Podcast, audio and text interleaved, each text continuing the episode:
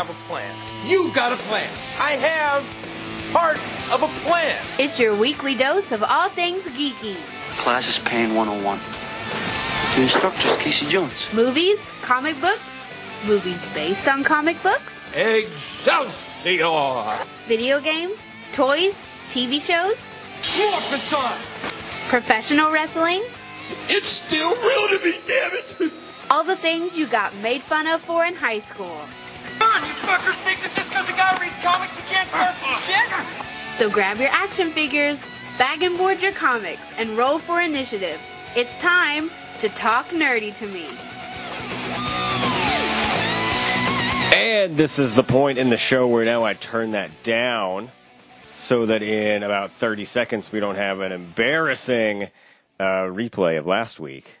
That was my. You know, I thought about sending you the that, just taking away half your material. it is, yeah. Like you're, um, the we we will eventually have an updated um, an updated intro because there's one that's out there somewhere. I don't know, maybe or it's coming. Whatever. Um, big news off the top, everyone.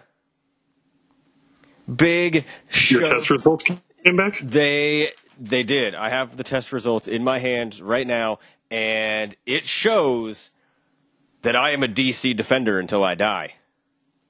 What? Right. I got. Fun. You, you, you, you can't, Fair enough. you can't fight the uh, you can't fight the test results. Uh, won't we won't make anybody our, our big market tease on our Facebook page earlier was we're going to officially announce which XFL team we are going to back for the 2020 season and beyond. And we have to say to the Roughnecks, suck it. Your social media sucks and you don't appreciate your fans. DC Defenders, you guys are awesome. We like you. It's true. It's a fact. And uh, I know you're probably wondering uh, why didn't you pick one of the other teams? Why, um, you know, why, what makes the defenders so special? Well, mu- m- f- sit down. I'm going to tell you. Uh, because I'm going to pull up the team page and I'm just going to tell you why this team is so good. Let's see here. We're going to, we're going to screw the Dallas Renegades. They suck butt um, Washington D.C. Defenders. All right. First of all, the D.C. Defenders have a great head coach, Pep Hamilton. I'm just saying, more than 10 years of uh, coaching experience across five NFL teams. Uh, the Browns, sorry about that. Uh, the Indianapolis Colts, Chicago Bears, San Francisco 49ers, and the New York Jets. Uh, he's a great coach. Got uh, you know, he's he's got the the mind to win it. And I know you're like, okay, well, he's a coach. Like, what else? Uh, how about Eric A. Moses as the team president? He's great. Uh, you know, he's he's super pumped. Uh, he has represented uh, the town's sports and entertainment industry for over ten years, so they got time into this. Man, they are, and they are entwined in the Washington D.C. culture, and they represent the people. You can get your season tickets now and DC Defenders merchandise from the greatest XFL team that there will be. I guarantee this. I'm calling it right now. This is 090419. I am calling it. The Defenders are your XFL 2020 champs. I'm just going to call it now. Bold. I'm calling it. I'm calling it. Like that's that's what it is. Is they will be your inaugural XFL 2020 champs. Their social media game is on fire. They're awesome. We are fans. They are the official XFL team of Talk Nerdy to me, and we could not be prouder of them and happier. so uh, bless you. See, come on. I thought I covered. I, I thought sorry. Uh, so Roughnecks, you suck butt. Glad we picked the team. Not. Uh, Can anybody hear me? Yeah, Gotcha. Yeah. Okay. Yeah, yeah, yeah. I got you. Uh, Okay. yeah. No, we've So I'm just glad we uh, we picked the team that uh, definitely doesn't borrow anything from a certain Warner Brothers product. Uh, not at all. No, not at all. And uh, they are their own team. and uh, we we love them for it. So, uh, defenders, just keep on defending. Um, I don't know anything about anything, but uh, they are, from what I'm told, DC's greatest heroes. right? Uh, I just want, I just, uh, if if if everybody listening right now will will bow their heads, so that we can give the DC Defenders oath right now. I want everybody listening right now, unless you're driving your car, that's dangerous. But if you're at home, if you're in a quiet place, just bow your heads, close your eyes, as we recite, on the shoulders of giants, they stand tall, unconquerable, unyielding marching ever forward, a force united, one quest, one purpose, one resolve, seeking glory through grit, victory through valor, the DC Defenders taking their stand. DC Defenders, we are here for you. We love you. You are our team. Make us proud. When does this season kickoff? February, I believe it's February the 8th, 2020. Right. Uh, season tickets. We got time to get our. mer- Yeah, yeah, you got merchandise is actually on sale right now. Uh, you can go to xfl.com, and the only page that matters is the official Washington D.C. Defenders page. You can read all about your soon-to-be XFL champions. You can reserve your season tickets now. You can just look at pictures of their coach and their president, who are both handsome gentlemen. But yeah, they are our team. So Officially official. yeah, it is 1000% official. DC Defenders, you're our team. Now that that's out of the way and we have got our allegiances on record, we've got something coming up next week. I don't know if you guys know this or not. We're going to be um. live, historic downtown Lexington, KY, at the. For once, he's he's actually correct. We will be in downtown Lexington, Kentucky. Yeah. Uh, historical downtown Kentucky Convention Center for the Scarefest Horror and Paranormal Convention. Friday, Saturday, Sunday, you can find cast members and just members of Talk Nerdy to Me. Uh, we will be uh, hanging out. We'll be doing a, uh, a live broadcast. At, we'll be recording a show there at some point. We're going to be, um, you know, posting some videos as long as we're not yelled at by security. Um, I'll handle it. like before. Uh, it'll be great. Uh, you never know what's going to happen. Last time we got accosted by security. I wish we would have got that on the live, uh, like put that that confrontation on live. But uh, Part of it is yeah, some of it is, and it's it's hilarious. Uh, but we'll be there. Guests include Bruce Campbell, Kane Hodder. Uh, I always get- Petty, Lori Tank Girl Petty herself. Yeah, Tank Girl. I always call her Lisa Petty, and that's wrong. But Lori Petty. So Dude who played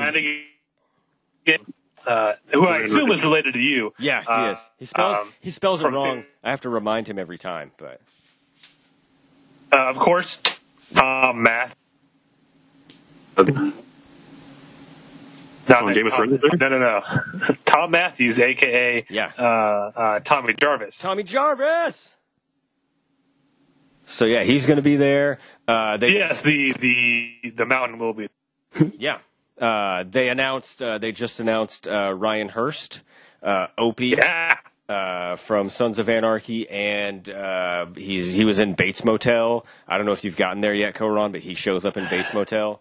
Um, Not yet. I just uh the sheriff uh his house has been burnt down and yeah. the older the older brother is staying with the drug dealer's sister right now. oh yeah, you got to wait So, to like- go yet. I'm uh, the episodes into season two, I think. Yeah, yeah. Uh, he he shows up. Ryan Hurst shows up from uh, in Bates Motel. He plays a character named Chick. Uh, he's super like you're just wait. He's a character.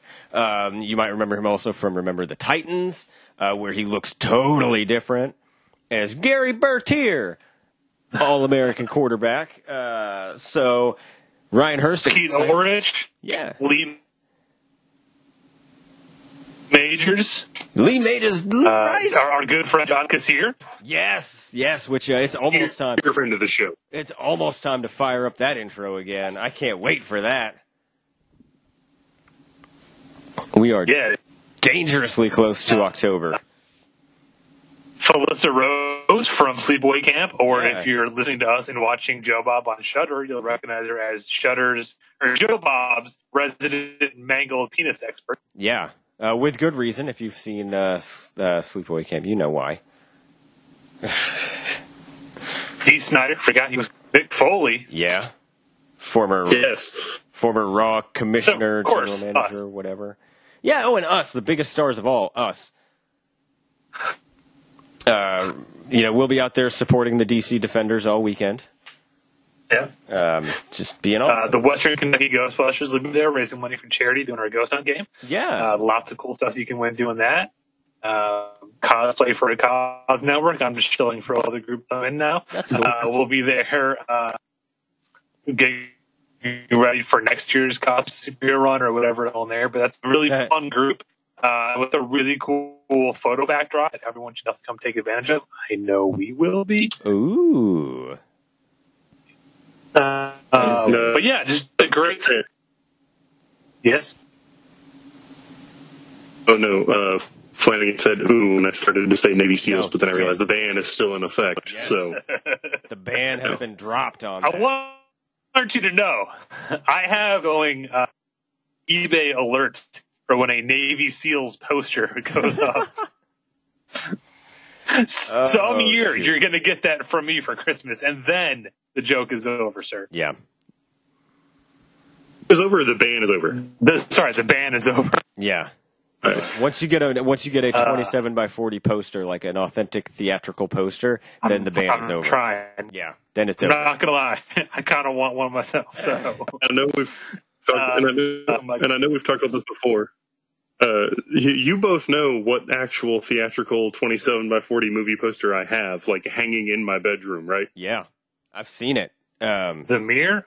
Oh, ha! in your It's uh, yeah, I, I legit have a framed, not just like pinned to the wall, but a framed Blade 2 movie poster. Well, because it's the greatest movie of all time. well, you're a goddamn Other than adult. You celebrities, don't you don't need a poster pinned to the wall anymore. You're in your 30s. Thank goodness it's framed. That's like that's like in college. remember producer to the stars, Remember- Matt Hubbs had a, just a uh, like a box spring and a mattress on the floor. Didn't have a bed frame or anything, and it was like, dude, get a bed frame. Didn't he live in the? Or is it when you moved out? no, like I, when I when we lived together, he only had the uh, the box spring and the mattress on the floor. And and I, I I would I was just actually have that, but it's it's like like I have a legitimate like back issue, so it's actually better for me. So I'll let it pass because of the medical condition. But just know that I'm still judging you a little bit, just a little bit, just a smidge. I, I want to ditch. So- I want to ditch the box spring, and I want to do the whole like. uh I want to get the bed frame that has the drawers in the bottom. Oh yeah, Yeah. those are cool. So apart from celebrities. Yeah. Um, I thought we should take a minute and what's everyone excited about for Scarefest this year, other than like I'm super pumped to meet Bruce Campbell and Yeah. uh, oh yeah. so, well, at least one other celebrity. But what else are you guys excited for? I'll go first. I think.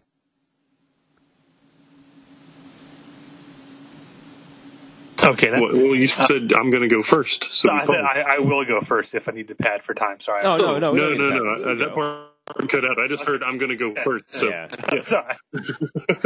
uh, yeah, internet. Okay. uh, As always, uh, and this year maybe more so than ever because this this past year uh, something has awakened in me. Uh oh.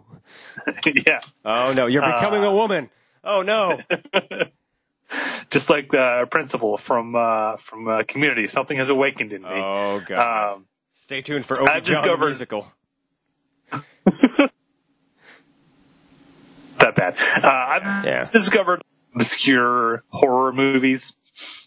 Um, the more obscure, the better. Uh, and I've always enjoyed this booth, but now this year I am like jonesing for it. Uh, and that is, uh, I, I think there's a couple of them. I'm looking through the uh, the vendor list this year. There's at least one. Um, but you know who I'm talking about? The bootleg guy. Yeah, you want Is your that- copy of Clown House. No, no, I don't. I'm going to burn all of them. No. That movie just needs to die. And the guy on. who made it also needs to die. Well, that I'm Uh, okay no. After he gives you know, Jeepers Creepers to someone who can actually do something good with it. that that franchise has been dead for a while. Let's be honest.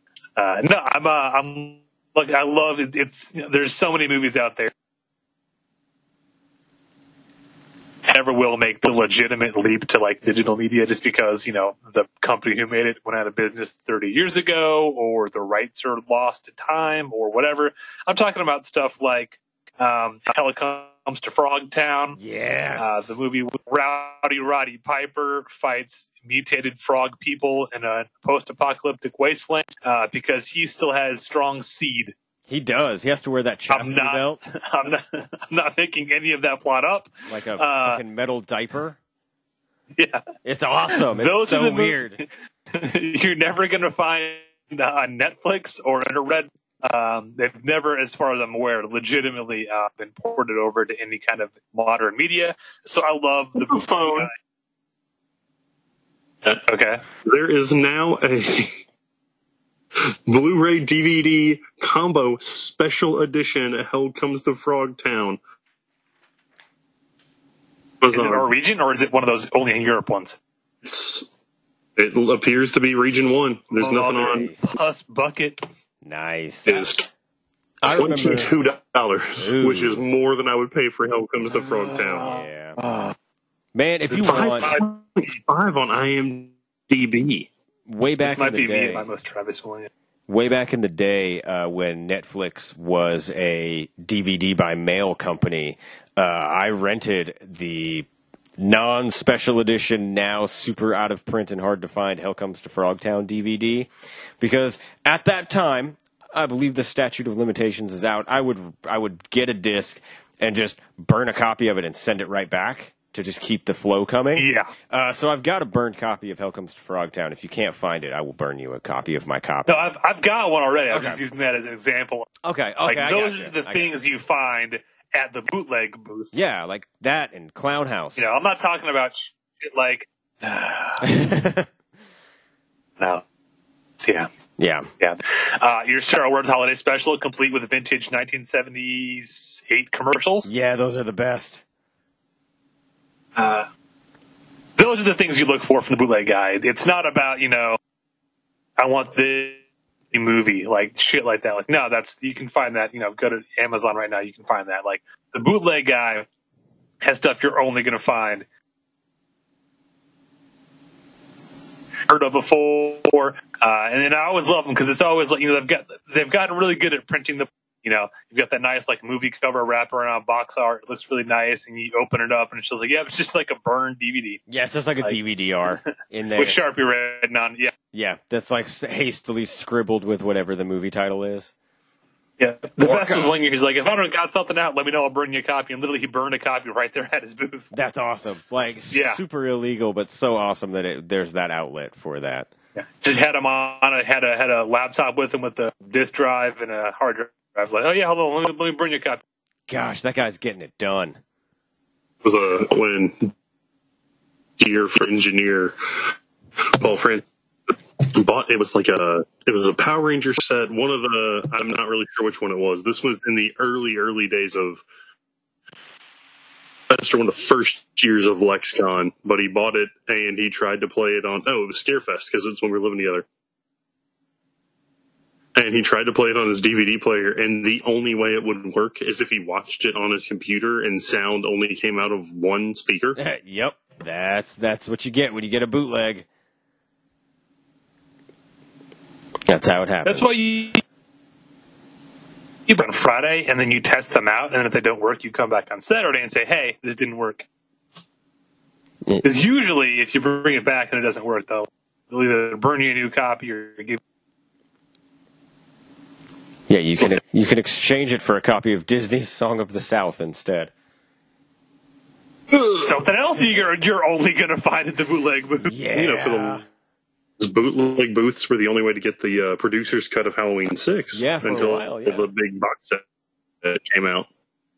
Uh, so I'll go ahead and I'll, I'll go next, and I'm really hoping these guys are back this year. Uh, Flanagan and I went and actually spoke with them for a little bit last year. I highly recommend watching their film, uh, Dude Bro Party Massacre Yes, yes, yes. I picked up two of their movies, Pool Party Massacre and The Barn. I can't remember the name of the production company, but they were so awesome. They were so nice. They were stand there and talk with us. And I actually believe wasn't like a couple that even had like their baby with them. Yeah, they had their baby. And what we'll do this year is if they are there, we will actually, uh, to make up for the fact that we don't remember their production company name, we will post a photo with them and tag them and everything. Uh, we'll give them the full I plug. believe it's five second films. There you go. Sounds right. And uh, yeah, we'll give them a shout out. It's Um, yeah. not working. We'll wash them up right. Yeah. We'll give them a plug. And Flanagan inadvertently even took my movies home for a I, little uh, while. For like almost a year. For like eight months, I did. And I forgot about it and didn't even open them and watch them. Uh, so I just returned them back to you still shrink wrapped. Like a That you did. like That a dumb shit. I was trying to be a I good like actually watched them both. I, I was trying to be a good friend and not open your stuff after I realized, oh yeah, shit, I still have those. And then I brought them once and forgot. And so like I brought them to Lexington, forgot, and didn't give them to you and brought them back, uh, back home with me. And then I was like, oh yeah, I was supposed to give those back to you. Still shrink wrapped. Eight months later, they found their way home. It's you know, it's whatever. It's whatever. Uh, you know what I'm really looking Yeah, forward they're to? they're back this year, and oh no, that's good. if they're not, I didn't mean to cut you off. No, no, no. Go ahead. Go ahead. They're awesome. I like them. I was just going to say they're they're great, they're awesome, but if they're not there, uh, my number one thing, as it is for a lot of conventions, is just people watching. Yeah. And Scarefest is a good one for people watching. It's a, it's like grounds. It, it's better than your local mall. Is all I'm going to say. Oh God, yeah. It is much better than your local mall and or Walmart at 3:30 in the morning, which is when the real Walmart shoppers come out. Scar your brain. But uh, I've got two that I'm looking forward to. Two things. Go for it. Not, it's not what you would think because I know what you're thinking. I'm going to say, but it's not what I'm going to say. Because I'm not, I'm not going to say, man, I can't wait to see all the pop vinyl vendors. because normally that's like my go-to is like, oh yeah, fucking pop vinyls, hell yeah, like I wa- I want in. Uh, because I've been very disappointed. Uh, I had I had a bad experience at Scarefest last year with pop vinyls, uh, with that one son of a bitch. Oh, that bad guy, Jason. Yeah, asshole. which by the way, I got one to rub it in that that asshole's face. Because I'm sorry, if you have something on your table that's faced out towards the customer, mixed in with your other merchandise, and someone asks you, "Hey, how much is that?" because it doesn't have a price tag on it, like half the shit on your table, uh, you don't get you don't get to mockingly laugh at them and grin your jack o' lantern half toothed smile and say, "Oh, that ain't for sale. I just got that." Like a fucking hillbilly. You don't get to do that. Hey, you don't. No. So to shove it up that guy's ass, I bought one. I have it. So I don't need his his dirty, filthy baghead Jason anymore. And I'm soured on pop vinyl vendors. He put a black mark on pop vinyl vendors just in general, to me. So screw that guy. But I'm looking forward to two things. Number one, those naked chick body painters. that's my that's my joke answer. Not really. I'm just I'm just kidding. Um, uh, That's not a joke at all. yeah, no, that's not really a joke, but I'm saying it's a joke in case uh, people I know uh, that judge me listen. Oh, okay. um, yeah, yeah, total joke. Not really. Wink, wink, nudge, nudge. Not interested in the the, the naked the naked chick body painting. Wink, wink, nudge, nudge. Not interested at all. Um, but and there's several different people that do this, but one of the things that I really love to go and see is all of the horror themed art. Because horror sometimes gets overlooked with um, art at conventions. It's usually, you know, superheroes or, you know, pop culture TV shows or comedy stuff or action movies and whatever. Uh, horror gets passed over a lot, and this is just like the specialty. If you want to see, you know, Jason fighting the Loch Ness monster, there's probably somebody who's drawn that, and it's going to be for sale for eight bucks on a, you know, eleven by fourteen, and it's going to look really badass. If you want to see, you know, uh, Dracula, Dracula fighting uh, friggin' Mikey from Life cereal, probably somebody has drawn that, and it's in there uh, for eight bucks on an 11 by 14. It's fantastic. And the best part about it is most of the time it's like that's you're helping an independent artist, and nine times out of ten, their stuff is really, really good and really impressive. And you'll probably find something you didn't even know that you wanted just by walking and paying attention through the artist area. So I love the horror art. I always find at least one or two things that I just I can't leave at the convention. I have to take with me, and uh, because I'm a sucker for horror stuff, you know, if it's got Jason Voorhees on it, I'm probably going to buy it. Um, you'll see a lot of like sci-fi wrapped in it too. Like if somebody has, I'm just going to go ahead and throw this out there again to throw this out. Uh, if somebody has a Ghostbusters Friday the 13th crossover at some point, I'm I like if I see one, I probably won't be able to leave it at the convention. I'm going to have to buy it. So I'll make that happen for you. as long as it's not astronomically priced and it doesn't look like doo doo, I'm probably going to buy it. Those are just my only two criteria. It's very, I'm very easy to please. So, um, you know, there's there's a lot uh, that I just uh, like art wise, and art often gets overlooked at these conventions. Like everybody wants to go see celebrities or, you know, buy uh, like the that hockey mask or or whatever. And art is one of those things that uh, kind of gets overlooked, and uh, I feel like that's a shame because there's a lot of really talented art folk uh, that that have tables set up, and uh, you know their art and their hard work should be appreciated. Uh, I'm going to piggyback off you real quick and give a shameless plug to friend of the show who I think Flanagan I introduced her to you last year. Uh, her name's Christina. She her artist name is Pizza Face. Oh yeah, Yeah. yeah. She was super Yeah. rude to me. I hate her. I'm kidding. I don't. I no. I'm. She I'm, gave, I'm totally Give me that awesome creature, and I love her. She's really awesome.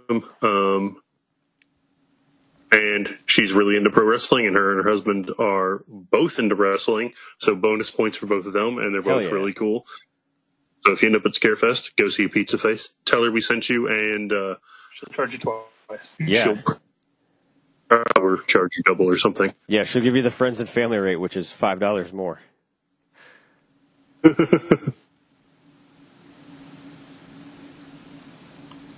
oh wait, sorry. Talk nerdy to me right now is on Twitter, liking all the DC Defenders tweets. they just they just posted a video from their coach that just got a like from the Talk Nerdy to Me page. The other thing I'm excited for, um, new costume. Yes, Scarefest. That is potentially the most scare Scarefest, scare, Scarefest, Scarefest appropriate. There we go. Words are hard. Costume I've ever done. Yeah.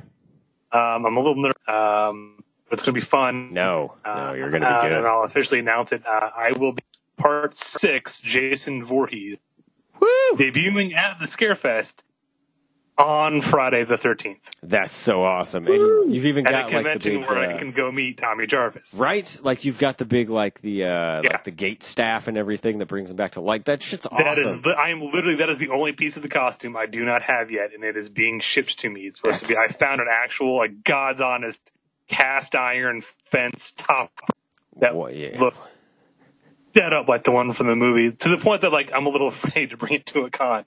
That's Everything awesome. else I have like con safe version. Um, that one I don't. So, and then uh, got some help. Uh, shout out to, to John Cullen Gritton for helping me out with my uh, my hawk. Oh, we That's call the, him. uh, Uh, he's his official name on the show is uh, uh, Pants Pier. we call him Pants Pier. Yeah, Pantsphere. Yeah. John Colin Pants, who helped me out with my hawk, which is the yeah the cool word that all the Jason cosplayers use for their hockey masks. Oh, yeah. so, Yeah. Uh, I just I, the only thing that is is not like 100 percent ready is my hood. I've got a cheap Halloween mask I'm using for a hood that needs to be repainted, and fingers crossed we can get that done in the roughly two weeks left to go. The only thing that makes me But sad. yeah, um, so The only thing that the only thing that makes me real sad is that you won't get to ever meet uh, Horshack, the guy that played Horshack, dressed as that Jason, because then you could really you could punch his heart out. But he died in 2012, so you can't meet him now. well, as soon as I get that time machine, we'll go. Yeah, we will. Um, And I, I spent all afternoon today putting bullet holes in my, my brand new shirt. I saw your Snapchats; they were fantastic. I loved it. Painting with blood. Yeah. It was great. do need to uh, uh, clear real quick. Uh, we because I just listened to this episode recently. Uh, his name on the show is actually P Pants Gritton. Yes, P Pants Gritton. Oh, there you go. There it is, P Pants Gritton. Shout out, even though he never listens to the show. I don't really know if he does or not. But I guess no. And whenever I'm in doubt, I always just assume that people don't listen to the show, which is probably not the way to go. I should assume that everybody does. But I just assume that he doesn't. I don't know. Maybe that says more about me than about other people, but whatever. Yeah, so Scarefest. I'm excited. Yeah, Scarefest.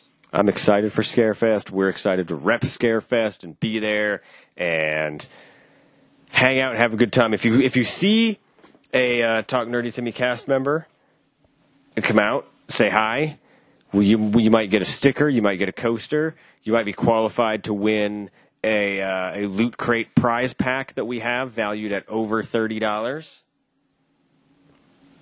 We got a great prize. We we got some great prizes to give away. It's going to be great. I love it. We got some awesome prizes. We're the gift that keeps on giving. It's true. Like herpes. Yeah, Oh, we never go away. Like glitter. Once we're in your house, we never leave. We get. Never mind. I was. It, it's going to sound too weird. for me to keep going. I'm just going to stop. Um, speaking Well, of. we're on the while we're on the subject of things that sound too weird. God, that was going to be my transition. Read your mind. It's time.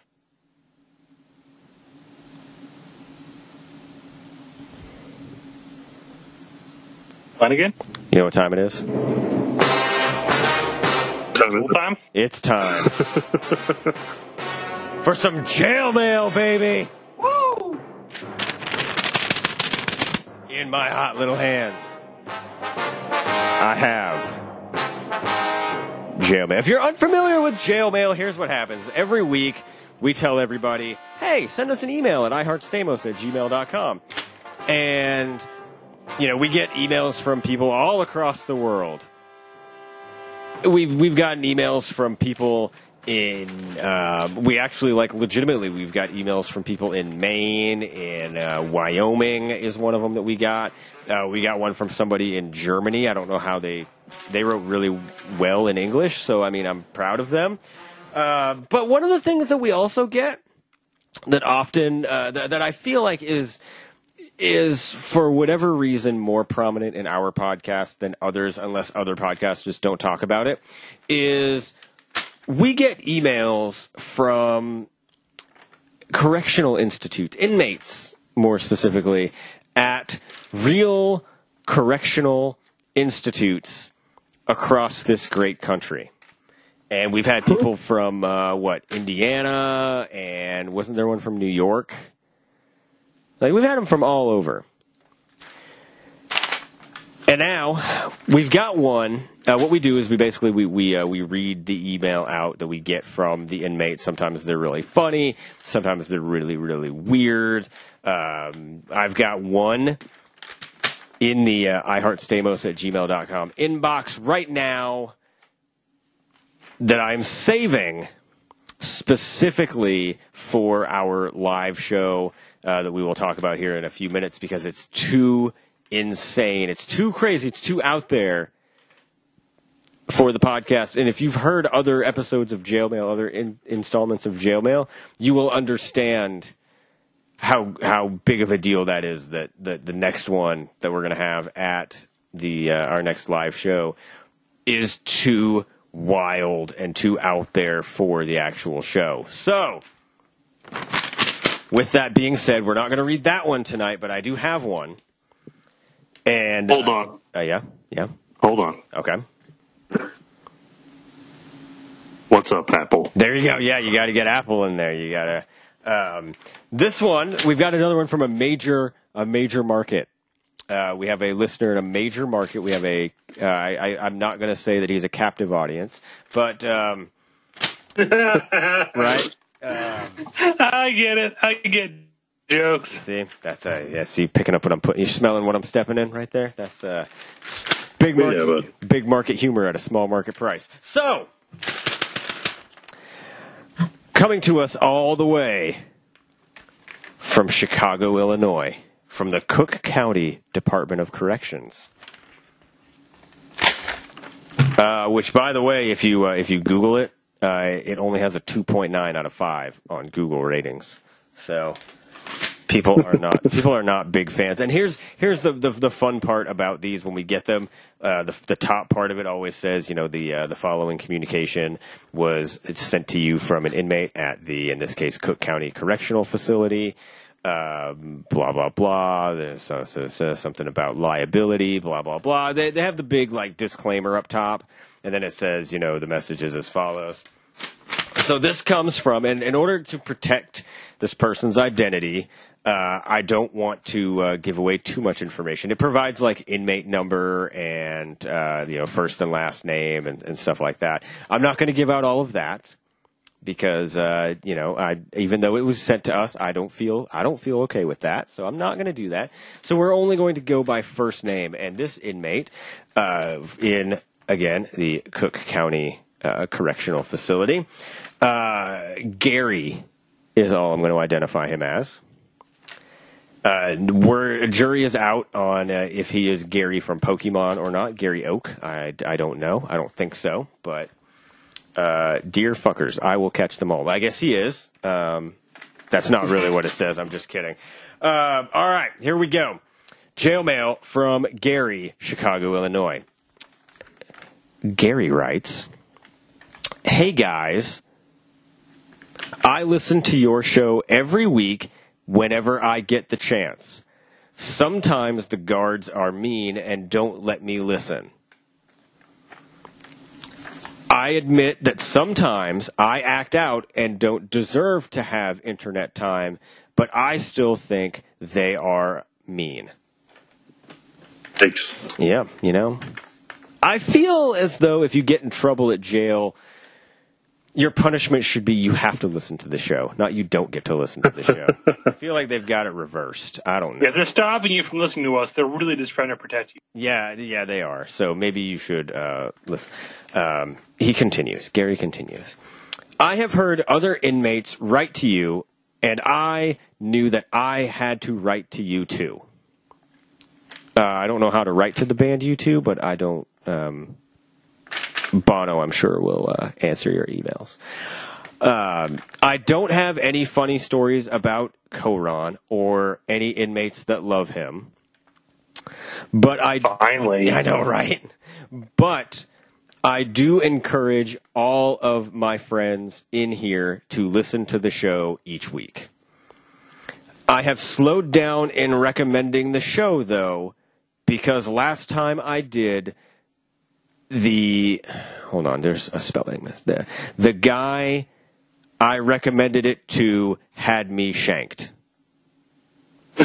so um, yeah, I guess I guess you know you don't don't don't do that. Don't don't recommend our show in jail. Then um, yeah, uh, we don't trade pictures of anybody or tell funny podcast stories like I have heard other inmates tell you but the people that I have converted to listeners all really enjoy the show. In closing, I also wanted to write a story like one of the other inmates who wrote to you, but I am just not that creative. So I will continue to work on it, and if I think of a good story, I will send it to you. I know you have teased in your live show coming up at some point, and then in parentheses it says, I don't remember when, and close, close parentheses. Uh, you will tell a jail mail that is too bad for air. I guess too bad to air.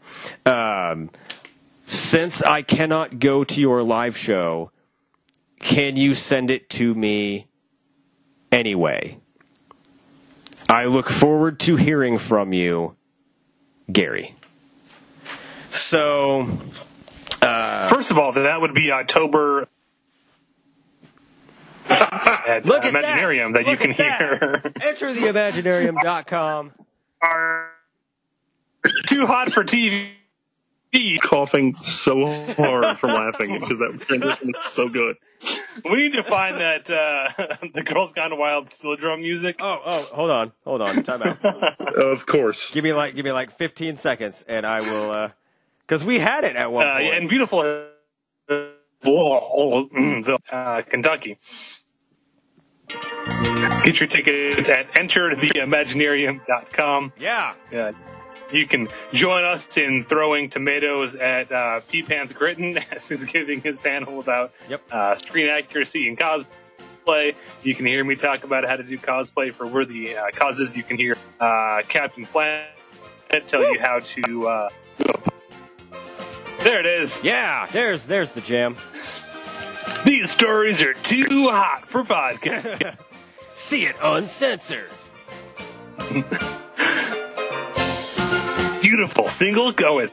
Yeah. Oh, you know what I'm gonna have to do is at the beginning of my seminar, I'm gonna, have to call my dad and ask him how disappointed he would be if I uh, gave that seminar. because that's what happens on Girls Gone Wild. Is they like they like they call their dad and say, "Would you be disappointed if I showed my tits?" So I'm gonna be like, "Hey, Dad, would you be disappointed if I told other people how to make a podcast?" that's how it works. Hold on. About that music clip though? Oh, you act like I don't have it saved. Like I, I, I'm Bookmark it. I'm two seconds away from That is now our intro ringtone. music for the show. Oh God, yes. It's almost my ringtone. I want you to know, but I, I haven't done that yet. I'm not. I'm not that bold yet, but maybe one day. Um, yeah.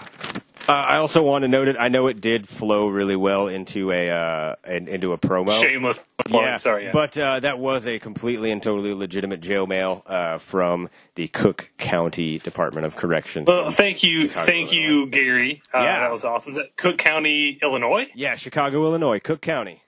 No shit. Uh, ask him if he knows. Oh God. Like. Uh, I would say Jake, but Jake, Jake left us. So uh, yeah, Yeah. if he knows Elwood. Yeah, that's true. Yeah, um, he might. I, I thought you were gonna like legitimately come back with like ask him if he knows Frank because like that guy owes me ten bucks and he's in the Chicago jail. I'd be like, Jesus. Ask him if he knows Bubba. He owes me ten bucks. Holy shit! Uh, no. Guys, And I, gonna I work have it off a. the Uh, hard way. Yeah. Um, so yeah, if you are an inmate Yes. or you are friends with an inmate and uh, you want their letter to be featured in jail mail, have them send an email to iheartstamos at gmail.com. Or if you just want to make up a funny story about one of the cast members of Talk Nerdy to me, send it to iheartstamos at gmail.com. it's a Flanagan. I have an idea. Yeah, go ahead. What's up? Uh, my idea. So this guy wants the the jail mail Yeah. That is too hot for air to Yep. be sent to him. Yep. Oh wait, hold on. Oh, wait, ready for your idea? All right, ready and hit me with it. The idea is that we send it to him and actually mail it to him. I, I will buy a stamp and an envelope or whatever we have to do, Okay. and we autograph. Oh. That way, Gary, the official jail mail sent to him from Talk Nerdy to me. Okay, I'm in. I'm in. I'm I- in. Yeah. I'm down. Yeah, I'll. Uh, what I'll, If you can, if you you can print it off and bring it week. yeah, yeah. What I'll do is I will I will print this jail mail off, and uh, which will be awful if like something happens and uh, like they discover like my empty car somewhere with just that jail mail in it. It's going to be like really, really incriminating. But I will print it off and we will all autograph it, and then uh, I will mail it. Um, I will mail it from not my home city, but another city, so that uh, it doesn't. Use the radio station. Use yeah, the, that's true. Uh, so yeah, I will. I will actually mail it to him, um, and uh, he will get some jail mail from us. That's a great idea. Surprised as you are. That's a that's a great idea. I love it. Oh, I love it. Such good shit. It's brilliant. Fucking hey. No, my gosh. So just real one quick, one really quick wrestling note, by the way, before we get on to, uh, before we, keep, before we keep it moving here. Uh, so, yeah, no, no, this, this, this will be like really, really, really quick. So, uh, Grillin' JR is like one of my new favorite podcasts because Jim Ross just like is not afraid to talk shit about anybody and everybody. And, um, so the last episode that they did was on CM Punk's WWE run. So I'm ha- I'm like I'm almost all the way through it. I'm up to uh, the point where it was uh, the summer of shit, where it was CM Punk and Kevin Nash going at it, just a train wreck. But the ba- the the best thing to come out of it so far is. Uh, somebody backstage, and I'll give you I'll give you each one guess on who it is. Uh, tried to torpedo CM Punk as a main roster player, wanted to keep him on OVW basically forever because uh, he said that he had a uh, based on his body shape and uh, specifically pointing out his, uh, I believe the direct quote was uh, his soft ass. Like no joke. I saw I saw the clip of this uh, yesterday. I, I heard part of an interview mentioning this yesterday. Yeah, yeah, it was it was yeah, they they said CM Punk would never make it because he has a soft looking ass. And I just I don't know how to feel about that. It's That's it goes because it was before I talk about it. Yeah, no, no, no, go. Go go go for it.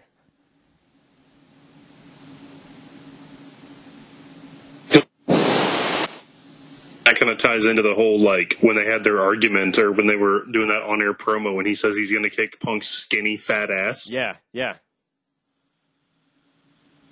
It's one of those things that just kind of like made no sense verbally at the time, and like the more that comes out about it, the more it just sounds like Triple H had this weird obsession with CM Punk's body shape. Yeah, like he had a weird hard on to uh, make fun of CM Punk's body, which makes no sense at all. Uh, it was so strange. Like to hear that because like he says it, and he's like someone like somebody came up and told me that he would never make it because he has a soft. His ass looks too soft. And like, there's like this, there's pause, and like Jim Ross starts to go on, and there's this pause, and Conrad's like, "Hold the fucking phone." Like, we're not, you're not gonna say that, and then we're not gonna unwrap that real quick. Like, who the fuck said is like talking about his ass? And Jim Ross just has this pause. He goes, "Well, it was Hunter," and you just hear Conrad just go, "Because of course it was." of course it was. Who else would it possibly be? Come on. But that's it. Wrestling talk. Wrestling talk's done. Moving along. Moving right along. Uh, we're not even going to talk about the Tallahassee police um, apparently confiscating a replica AEW title. Like I don't even want to get into that shit. We've got something big to talk about. We're just going to steamroll past it. We're just going to move on because uh, we're just rolling here. Um, uh, it's not my it's not my point of discussion, so I will yield the floor to uh, whoever brought up. I believe it was you, Koran, who brought up this topic of discussion. I'm going to kind of give myself away, so if anyone who works with me is listening to this, don't rat me out. Uh, in my downtime at work, and in my downtime at work, and while I'm listening or while I'm reading through resumes and stuff, I have uh, gone back and I'm listening to because as much as we joke about it, we are legitimately committed to getting better. Yeah, I mean, well, you've got Committed. 203 something, 200 and something episodes in our archive that are available to Tip Club members. Um, but yeah, we uh, we are committed, and uh, we talked about where we discussed things that just weren't for us. Uh,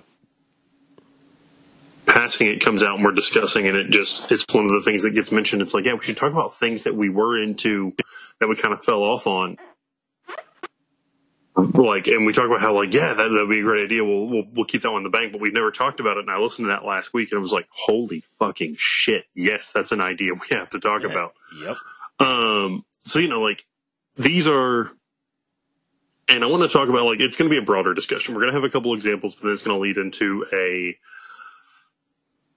makes fandoms fall off and what you can do to keep your like fans. Or like you know keep everything entertaining. Uh, these are things that like you were one point and then just like kind of fell off the bandwagon. Um, the example I the the first thing that came to mind with this, and I've got great reasoning about like why, and if you ever gone back and like if you ever go back and watch it, uh, four it is. I still think it has probably one of the best pilot TV episodes of all time. Seasons are fucking perfect. It you, you know you get a feel for this town, you get a feel for the characters, and like it just paints this picture and introduces you to this like world and for the most part happy um but then like i don't know if the showrunner left or what happened but like at the end of season two earl goes to jail and then it just kind of becomes like longer it keeps going the hokier it gets and like season four at some points is like unwatchably bad uh, it just seems like it was this huge disservice to the fan base and everything. And then, like, you know, it gets canceled with this. You find out the kid that Earl didn't think was his is actually his, and the the black kid who, you know, obviously Earl Junior was not actually Earl's, but uh, you know, everyone thought that Crabman was his dad, Darnell find out he's not. And then like reading what was supposed to happen, it was going to be like some celebrity. They were either eyeing Dave Chappelle or Lil Jon to have like a few episodes stint to come out as the father. It just sounded so fucking stupid and so far gone from what the original premise of the show was and for how it lost everything. I'm not going to say it was like, it wasn't like a smart comedy, but it was, was a solid show for the first two seasons, and then it just like they had to change like a main writer or a showrunner or something because that show just shits the fucking bed. Yeah, it hits a wall like bad. Oh, It's like it, it- it's a wall like a How I Met Your Mother wall. Yeah. Yeah, I said, I said it. no, um, no, I don't think either of us are arguing with you. I got one that kind of goes along uh, with that, where uh, they made a cast change and it just like it stunk so bad. And they made a cast change early on, and despite the fact that uh, the cast change was just terrible, uh, they kept going and they're still going. And it's like it's I don't know how anybody can stand it. It's not a TV show, it's a podcast called Talk Nerdy to Me. And I'm just kidding. No. Was it when Doctor? Yeah, they had a guy with Yeah, it with this bitchin' beard. Uh, he had a bitchin' beard. It was great, and then they changed it for this uh, these other nerds that I don't like. And no, I'm just kidding. Um, my big my big uh, example of this is, and I got out like early on. I was out at the end of season one. I was done, and that's Lost. Because Yeah. here's here's why is if you know me, you know that I can suspend disbelief for a lot. I mean, shit, I'm a pro wrestling fan. I can suspend disbelief. I can buy into the fact that an 80 year old woman gives birth to a hand. I, I whatever. Uh, here's where I draw the line is the last episode of season one where all of a sudden failed actor Matthew Fox starts having a known asshole Matthew Fox um, starts having these flashbacks for the first time you see this guy in every single one of his his like m- memories that are, are coming back to him where he's like running up the side of a soccer stadium and stuff and he sees this one guy sitting in the in the the stands and you know he's he's this this one guy is recurring in all of his like oh yeah I remember I did that. And they've been trying to get into the hatch this hatch that they've found. And they open the hatch and the first thing they see is this dude on the ladder like looking out. And it's the same guy that you only started to see in that episode in those flashbacks. They pull the hatch open and that guy's in there and i just went you gotta be fucking kidding me and i turned it off and i was done with the show at that point that was the stupidest thing I've I'm going to ever slightly. seen. I'm with you, Lost Train early because uh, spoiler, it goes nowhere. Uh, but season one of that show, I was like glued, and and I'll admit I didn't watch it when all in the summer between season one and two, but I binged it like in maybe three or four days. Season one is like the really great uh, the J.J. Abrams mystery box yeah um, formula of each episode, something else crazy comes out. And you're like, whoa, what? And then every time you get an answer, it leads to two more questions, like that kind of thing. Like that worked beautifully in season one. yeah yeah About halfway through season two, is like, yeah. Because it was just one of those, like, we're never going to get answers, and the answers we get are never going to be satisfactory because they don't care about the answer. They just want you to be hooked on the question. yep And they kept that going right up till the end. Uh, when I, my, my, my standard spoiler for everything is they all die at the end. Uh, and for once I was right. Yep. Yeah. What a bunch of I crap. accidentally ruined Lost for my mom. Sorry. Ah, She was really excited to watch the finale. I was like, Mom, they're all, they're all going to die. Just, Shut up. How do you know that? I'm like, Mom, just- they're, they're all dead. They're all going to die. yeah. And then, yeah, that's a thing. Yeah, oh shit. Sorry, Mom. It it wasn't being serious, but being serious. Uh, Yeah. um, But uh, no, it, yeah, that's uh, just, if you're on that train right now, just jump off. 'cause yeah, it's, just it's going losses. nowhere fast. Yeah. Yeah, Uh, in a hurry. I think mine's going to throw people. All right. It's a show I started out as the biggest cheerleader for Find. Um, from the moment they announced this that, that this pilot was going to happen, uh, I was I was their biggest fan. Um, I had the distinction of going to a Dragon Con when I was one of maybe a handful of people dressed as this character. yes, I know Before this the one. next year, they were fucking everywhere. Yeah, you know where I'm going. I know exactly where you're Uh, going. two of superhero, and then the show just kept going. Arrow, uh, and it Yep. fucking hurts me to say this, but uh, but the, but at, the first two seasons are great, and I will defend those. Everything season three onward felt like they really weren't sure what they were doing, didn't really have a game plan, uh, and it became very clear they gave zero fucks about the source material. Uh, they were doing their own thing, and if you're into it, that's awesome. Like, good for you. The show lasted way longer than I thought it would. Uh, it launched a whole fucking universe on CW, so it's it's done better than I think anyone thought it would. But for me, really, Arrow kind of uh, around season two because after then, season three literally stole the entire season storyline from Batman. Yeah, season two was awesome, and then it just kind of got Yeah, bad in a hurry. because they see right into season two. Like like they're they're I don't really consider them separate. They're just like they're still telling one big story.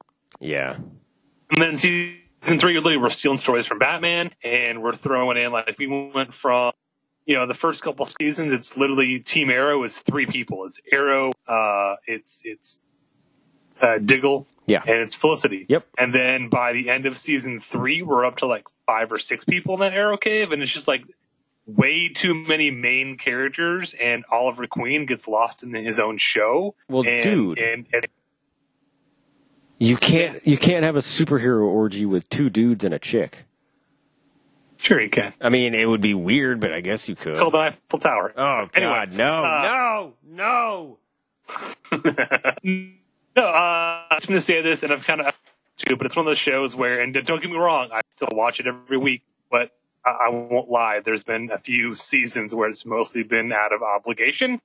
It's like, oh shit, I haven't watched Arrow in like a month. I should go get caught up. Oh, like Supernatural. Um, yeah, it's uh, it's doing its own thing, and that's great. And if you're a fan of what they're doing, all the more power to you. Uh, again, it outlasted you know any expectation. I thought this, I thought the show would be done way before now, um, and I'm I, I'm excited and interested to see where it's going. Uh, we have a shortened eight leading into the uh, the giant crossover, which I'm I'm pumped for. Um, it's still the best DC live action stuff you'll find anywhere. Uh, suck it, DC director, whatever it's called, DC Universe Online, whatever. Um, but yeah, it, I haven't enjoyed the show. Every time they, they do something that I'm like, oh hey, cool, they're doing some comics. Like 30 seconds later, it's like, oh, but okay, we're just name dropping. Yeah, lame. Yeah, Yeah, again, it's never going to be the Ollie Queen I know on its own version of the character, and that's fine. You know, the DC does that with every everyone. There's, there's a billion different, you know, multiverses you can explore different avenues for characters. That's fine, but it's just my thing, and it, it hurts me to say that. No, I know how much you love it, and uh, I mean, you got me hooked into it, and I was I was like all in for the first two seasons, and then I I drifted away in season three. I can't lie, um, and I, alone. I, I became uh, like a very um, random episode. Well, like I was not consistent with it at all because I just I just stopped enjoying it. Um, but I have season one and two on Blu-ray because I think those are the best seasons. They're Uh, fantastic. like they're they're nearly perfect storytelling of the stories they're trying to tell. I think some episodes of season one kind of drag a little bit, but they're telling the story that they want to tell very effectively. I love it. Uh, I have them both. Uh, but yeah, I, I stopped after season two because I was like, yeah, this isn't fun anymore. Yeah, Like, uh, yeah. it's like the first five seasons. of Every time I think they zag, like, and then that's been since like, even stuff like back in you know the first few seasons where I'm like, you know, it looked like they were going to turn Thea into a bad guy, and I was like, oh, she'd be that'd be awesome. We could have Merlyn corrupt her and use her as Yeah. a weapon, and then you know, like because she, at that point didn't know that Arrow was her brother. So like there was a great you know how many storylines can you play after that where she hates Arrow but loves her brother and doesn't know they're the same person and like and then no like by the end of that season she's the new Red Arrow in the Arrow Cave. I'm like oh okay. Like guys, if you turn everyone into a superhero, your show's gonna get really boring really quick. That's um, like uh, that. What web- happened? Uh, And what happened? Did the show get really boring really Yeah, quick? it did. Like literally, and, and even like every time I think they're going to go one way, I'm like, oh yeah, good for them. They either ruin it or go the opposite direction. Because at the end of oh god, like season five or something, they all blur together. Um, they they they got rid of a lot of dead weight, and and we were literally back to just original Team Arrow uh, at the start of season six. I think it was back to just um, Oliver, Felicity, and Diggle. How dare you like, call Roy Harper uh, dead weight? Well, Roy Harper had it fallen on his sword. Uh, Yeah, he really you know, did. He's sacrificing. Yeah. They, they wrote him out of the show, but he was still around. Yeah, he came Um, back I'll too. get- So Yeah. But I was like, great, we're back to back to basics, back to what the show was supposed to be cool. And then they literally started that season with Oliver, you need a team behind you. Let's recruit new team Arrow. I'm like, what the fuck are you doing? No. yeah, that's Uh, wrong. so yeah, we spent like five episodes recruiting new Team Arrow, and I'm like, oh great, a bunch of Gamora characters I don't give a shit about.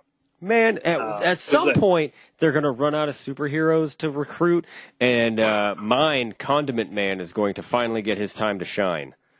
Captain Condiment, because Yeah. he's a DC character. God dang it! No, Condiment Man. Ah. Like, okay, here's what Condiment Man is. Tell me if uh, they've if this is the same thing. So, uh, what he can do is he makes finger guns, and uh, whatever finger he's using as like the barrel, uh, that's a different condiment that shoots out of a finger. And so he's Um, like, he's like at a baseball game, and he's like, "Oh, it's the, the the the pump is out of ketchup. Guess what? Not for me." And he makes like the little finger gun, and you know, or he's like, "Oh, I like mustard on mine." Oh, there you go. Hey, um, just Google Condiment King real quick Fucking bitch! I'm gonna be so mad because uh, if this is this is some very interesting uh, uh, parallel thinking. Um, I'm gonna be friggin' pissed off if. Uh, okay, but he was for the Batman animated series. He makes the. Okay, no, he like he has it out of like a. Okay, he picks it out of no, like mine is like it's internal. Oh, it's just like it's a superpower. Yeah, Okay. like this guy's got a gun, which like that's that's pretty Yeah. close. But like, yeah, all he has all he has to do is think about it, and then like he he each finger is a different condiment that he can shoot out. Uh, so if it's like, oh man, it's Thanksgiving, and and you know, dipshit Uncle Jeff forgot the gravy, and he's just like, I got some, it just comes out like seriously out of his own body. yeah, like gravy. out of the ring Okay, finger. yeah. yeah, ring finger. That's not gross at all. on yeah. his right hand. He's just like, I brought it, and he fills it up. Like I think it would be awesome. Like someone's trying to run away, and he's like, "Oh yeah," and he splashes gravy on the ground, and the guy horsey sauce. Yeah. Yeah. Um, but yeah, he can't like that. He can't use like uh, he can't use like trademark sauces. Like he can't do like Arby's Oh, okay. sauce or like. It's like sauce. ketchup. It's catsup. Yeah, well, no, no, he can use ketchup because ketchup's not like a brand, but like he can't do like Arby's sauce because that's you know they have a trademark. They've got the Oh, secret okay. formula. He can't do like Zaxby's Zax sauce because that's a trademarked thing. But oh yeah, he can he can spray the shit out of some ketchup, some mustard, some barbecue, just generic barbecue sauce. Done. Having ribs, bring him over. He saves your cookout, man. Condiment man. So the show hasn't gone that far yet, but uh, we ready to uh, ready to make your show go off the rails at any point. they, they did have Ragman on Oh, Team God. point. Maybe on Yeah. the rag woman, but Yeah, show got two. Uh, yeah, it, it, every time I think they're going to go a, a certain direction, it makes me excited. They end up fucking that up or ended up going in the exact opposite direction I wanted them to. So it's it's been a love hate thing because it's a character I and will continue to love, even if I don't have comic books to read about that character. well, Sorry, I'm no, not it's cool. Like, Um, so yeah, there, there's you're passionate about it. It's cool. Uh, I got one more I kind of want to talk about. Yeah, do it. Flanagan already kind of touched on it. Oh, sweet. I think I I have this one. I think this is just the the perfect example for this. Um, and I, I, at Peacock, you just nailed it. I think all three of us could say this, and it's probably not the last time this is going to get mentioned when we move into the discussion. Is and I was like legitimately actually talking about this last night. I I think if they'd gone with Eric Kripke's initial five season idea for Supernatural, uh, it would be topping like it would be in like the same vein as like uh not Firefly, but like it would be on it, like it would be on What Culture and like Watch Mojo list and all that kind of bullshit as like one of the greatest shows you never watched. I Yeah, think like Firefly. Yeah, uh, I think uh, I, I think now it's just kind of limped the to fuck it whatever because of the fucking hot topic fan base for the show Yep. yeah, and the yeah. merchandising That's exactly right. and all of that shit has kept this show going for years longer than it probably should have. Like Yeah, way too long. my friend Melanie's watching it right now, and uh, he said like she's like, I can't get through season twelve. She just Well, they're Can't going do to it, and- so Everything after Oh. season five is bullshit. and I, I was meant, what would he be yelling from the other side of the room? Everything after season five is bullshit. I uh, I don't begrudge them for extending the show past five seasons. I don't hate season six. Like the idea they had for season six, I thought was kind of cool. But um, a perfect ending point for a show called Supernatural would have been season thirteen, True. when that. everyone W. You know, you know that when that show, like the week that it goes off the air, like for good, uh, we are going to do as part of a topic on the show that week um, things that have like things that have happened since Supernatural has been on the air. Yeah. because we're gonna just start a laundry list of like things that weren't things before Supernatural and things that like weren't a thing until Super. Like we're gonna start doing a list of all the all that shit, and uh, it's gonna the blow number your one mind. song on the radio in yeah. Oh my 2000 god. Yeah, like whatever. when it started, yeah, like we're gonna do all of that. Like number one at the box office was this. Uh, number When one. I was a sophomore in college. Yeah, like it's we're going to uh, we're going to do a little throwback because that's the last show from the WB network that's still on the air. Yeah. Uh, and I'm sure half of the people that just heard that are like, "What the fuck is the WB?" I remember being nervous when they got bought out. I was like, I hope Supernatural makes the jump from Right? WB. and now it's the last one. Little did I, and now I'm like, just kill it already. Yeah, just let it die for the love of God. So uh, yeah, we're gonna do. September 2005. Yeah, so we're gonna 2005, okay. like this is what happened in. September 13th, 2005. Yeah, so we're going to do like a time capsule from when that show started, and just you will realize what has changed in the world since that show started. I can't wait for that. Oh. Perfectly into our larger topic. How not to become that? Yeah, how to Uh, avoid losing all your fan base and being shitty. I've got three, three big uh, cornerstones, I guess I would call them. All right. How to keep fan attention, and I've got examples of how it's gone wrong. Okay. Um, so I'll just go with really my example for this one was Supernatural, but Yeah. you have to keep things fresh. Mhm. You've got to keep things new and, and and inject new blood into the series after so long. Um, which is for me why I jumped off Supernatural because I can't tell you how many friggin' seasons I went through the Brother A sacrificed himself to save Brother B, so Brother B brought Brother A back from whatever they were. But is it really the same Brother A that came back? Oh, and then they fight That's- and they split up for 5 Mhm. episodes, and then they get back together because they're both hunting the same thing, and then they have a fight. They have a physical fight, and then they realize that uh, they're better together than they are apart. And then the last five episodes of the season is they regroup and fight the big bad. They win, Yeah. but then that causes another ripple where something yeah, even then worse this comes season, along. Brother B Yeah, yeah. Like that's your formula. sacrifices Brother A.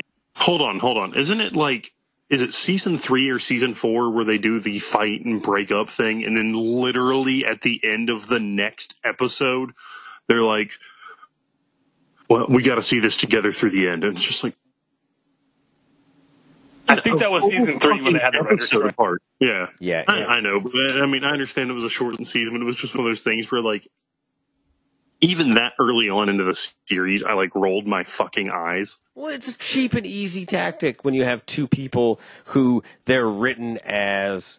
It's like you know that you got the buddy cop, and they have to have a fight, and they have to have a falling out. It's just like uh, you know the very end of the second act of a comedy movie is the dramatic sad part where you think that oh maybe stuff's not going to work out and it's not funny, and then the third act is really really funny, and everybody realizes oh we're better together than we're not. They do that they follow that same tired formula every damn season. Yeah, that's right. Jumped off. It's just like, look, I, it's it's the same thing every season. Uh, yeah, yeah, yeah, yeah, we forgot to say at some point in there, Bobby or the ghost of Bobby, we'll call them idiots. yep Um, characters, I really do. But it, it's, it's even when they do dare to do something bold, like killing Bobby. See, the ghost of Bobby was Yeah, back. it doesn't last yeah it, it which is okay here's here's the poll topic that we need on the on the show because we used to do those polls all the time in which Mm-hmm. universe does death mean less comic books or supernatural Oh. because that's pretty much the same. Like you can just basically, unless here's the, here's the only difference though. Uh, in Supernatural, death is only final if you're a female. Uh, because they kill chicks in that show all the damn time. And uh, in the comic book world, no matter what your gender, you'll come back. Well, yeah, yeah. Death is completely. Yeah. Um, hell, Marvel did a storyline like two years ago. Literally, that was, "Hey, the superheroes broke time." Uh, Literally, they they broke. It was a thing. Now, because they kept they kept going back in time, and they literally broke time. That was how they uh, re. Around for but then the what's what's Hootie going to sing about? The what's- bacon Yeah, yeah, there you go. tender crisp cheddar thousand Island. Oh, there you go. Yeah, I was going to say, Yeah, what's what's going to punish? It's almost the same universe, but then Yeah, it's slightly to the left. slightly. so you've got to keep uh, shows that last the test of time. Find ways to add things that are new to keep the show fresh, uh, so that it isn't just like you said. It's not because TV shows are always going to be somewhat formulaic. Right. Um, Unavoidable. even shows like Seinfeld, which was like the show about nothing, still had a formula. It did. That's uh, true. Um, uh, Always Sunny in Philadelphia, I think, is a great example. of Finding ways to keep things new, because you know it's going to be it's the gang gets into some crazy shenanigans, Yeah. and then they may or may not figure it out by the end of the episode, and we're not going to talk about it after this. Um, usually, If you want to see a, if you want to watch one episode of It's Always Sunny this week, if it's like your the one thing you want to watch, watch the episode of uh, the gang goes on. I think it's called Family Fight. It's like their Family Feud Yes. knockoff, and holy balls, that episode is so damn funny. Like the the big reveal, like the big payoff joke, is just so damn funny that uh, it, it's so brilliant in its simplicity that it's so damn funny. shows you can take those characters and throw them into any situation. You know, it, it's a fresh episode. That's how because Uh, you're watching it because of those characters and their relationship with each other. So literally, any scenario you can think of, you just take the gang and throw them in that situation. Watch, You know, the comedy unfold. Times you can bring your brother purgatory or hell, Yeah. whatever thing we made True. up for the show this week. Know, there's only so many monsters based on. Remember, back in like the first few seasons when it was all based on like urban legends. Gosh, those were the good old days. And then angels came in, and it suddenly it was all about a apocalypse and and And I'm you even know, okay with that. taking over heaven. And, Like, and then that's where I start to lose it.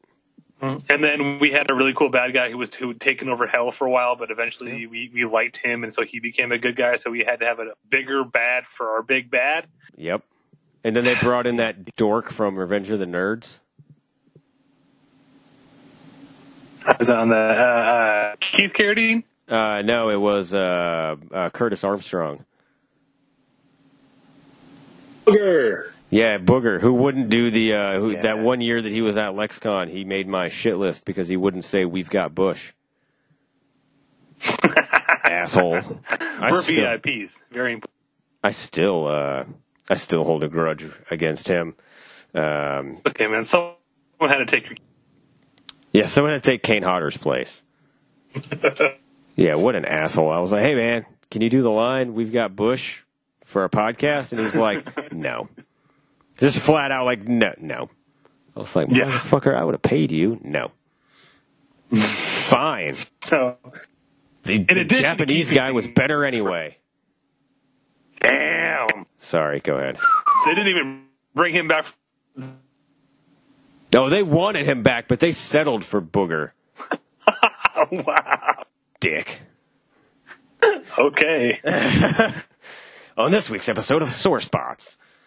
Uh, weird thing.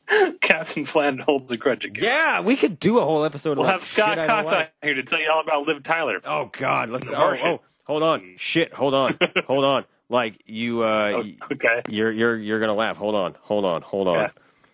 Uh, if this works, uh, and I, I think it might. Hold on. Um, you say that, but For you. It doesn't work that way. Human being respiratory systems don't work that way. I think I have part of it. It's in the, the book. But Oh, no, he's Oh God, is this the audio? Yeah, he's talking about. Uh, lowers the oxygen content up to one percent. He's talking about something else. Wearing a pony bottle because he has to purge. Is this The Martian? Atmosphere. He doesn't want to blow himself up. But when he exhales, the seal breaks on the pony bottle. he's going off on the sidewalk. Yeah, we'll have him on the show and we'll do that. Yeah. But hey, if you're at Scarefest and you run into Scott Cox, ask him about The Martian. Hold on, where's? Oh wait, someone, someone's like, The movie pisses me off. ask him about Liv Tyler. I had no idea about Pisses me off. Why is there a crane? Why is there a crane on the rover? You know, he's, he's bitching about a crane. No, they don't. The only reason for that crane is because he has to put the You, you, you put the quarter in, you got to listen to the whole. Yeah, play. you do. Yeah, you put the Yeah. quarter in, you got to play the whole song on the jukebox. Um, Sorry, I thought So, I, yeah, had the, I uh, thought I had the Liv Tyler speech, but apparently I don't. On the show, my bad. better better audio quality. Yeah, that's my bad. Sorry. Keep sorry. Keep things fresh is number one. Uh, number two, meet expectations. Uh, and I've got a very recent uh, example of that. If if you're a new show and you've sold your show on a certain concept, or if you're a returning show and you worked because of certain concept, it's good to make sure you continue to meet expectations. About I mean, deliver on what you promised. Is another way to put this. Yeah. Me and Whitney started watching Carnival Row a couple days. Um, and the first three episodes, I was in. I was like, "This is awesome. This is," and it still has some of the the best building I've seen in a fantasy show in a very long time. Uh, Eat it right. Great. I, I loved everything about it. I love the world. I love the characters. I, I had a million questions, like in a good way, like you know, backstory and the history, and like all flashback where it fills in all kinds of those questions like oh man this is great. And then so the next several episodes were about the mystery solving thing. That was not the mystery i thought they were going to be solving and the character relationships were not the ones you think they are from the trailers and we're two episodes away from finishing it and i kind of don't care anymore. Uh, i'll finish it because it's me but like i'm not in any rush to finish it because meet expectations or deliver on what I feel like it was selling from the trailers. At least not past a few episodes in. But that's you know, if, you, if you're selling a show about, we'll use our favorite example, two brothers on the road hunting monsters. Yeah. Make sure you incorporate that every week. It's two brothers on the road hunting monsters, uh, uh, and you know, you make sure you deliver that. But also, rule number one: keep it fresh. Well, I think I, I think uh, part of it is I think it can be boiled down to the word consistency. Like, okay, here's a perfect example. Here's here's a, a show that did it right versus a show that did it wrong.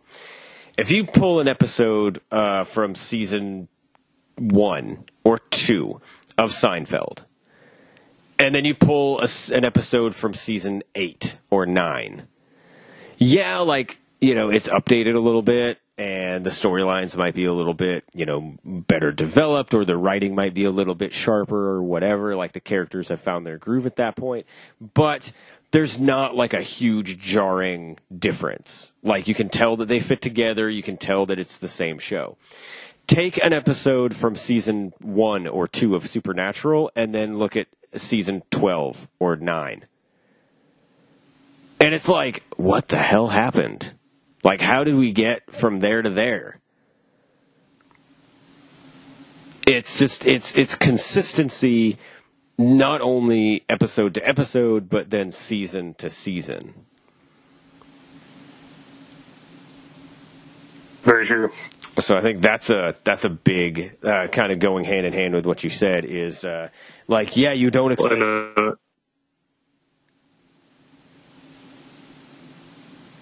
oh, I didn't mean to cut you off. No, no, you're good. Like you don't expect every episode to be exactly the same, but you expect them to have the same kind of feel or approach or, you know, general feeling about them should be pretty similar.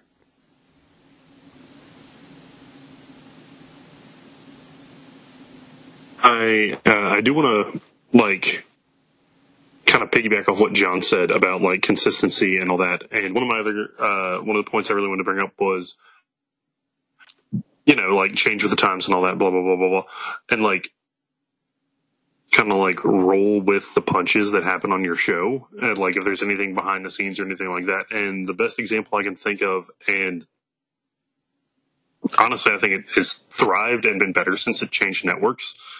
I, uh, I'm probably the only one of the three of us that watches this, but I think American Dad has it has benefited so much from moving off of Fox. And with its time all the time, if anything had to get like bumped, it was always the one getting like, you know, if an NFL game goes into overtime, American Dad's not airing, we'll throw it on at nine thirty instead or some bullshit like that. Like, it has it was one of those things where TBS picked it up to give it ten more episodes. They they were finishing out the season and it was done. Going into their fifth season on TBS now because they've been able to adapt and roll with the punches and change their product for the better because of that change. Uh, how you keep or even bring in like because I was kind of out of it when it was on Fox. I was kind of like, all right, it's done, whatever. Then I heard it was moving to TBS and most season hit Hulu or Netflix or whatever the fuck it was at the time. So I sat down and like I just decided to like catch up with it. Like this is much better than this has been in years. So it's like it's weird that like Scrubs is the perfect example. Yes. Uh, it got moved to ABC and it, it did not thrive. A lot of that had to do with the network yeah. and not the show itself. Yeah. As much profanity. They couldn't be as dirty. They had to basically take a show for what seven seasons, Yep. seven seasons that had been kind of been able to like not push the envelope, but they've been able to keep on par with other NBC shows at the time on levels of profanity and like sex comedy and all that kind of stuff. See, he's like, by the way, we're going to be more family friendly, and Scrubs was just kind of like, Yeah. Um, the so- Todd had to leave his banana hammocks at home.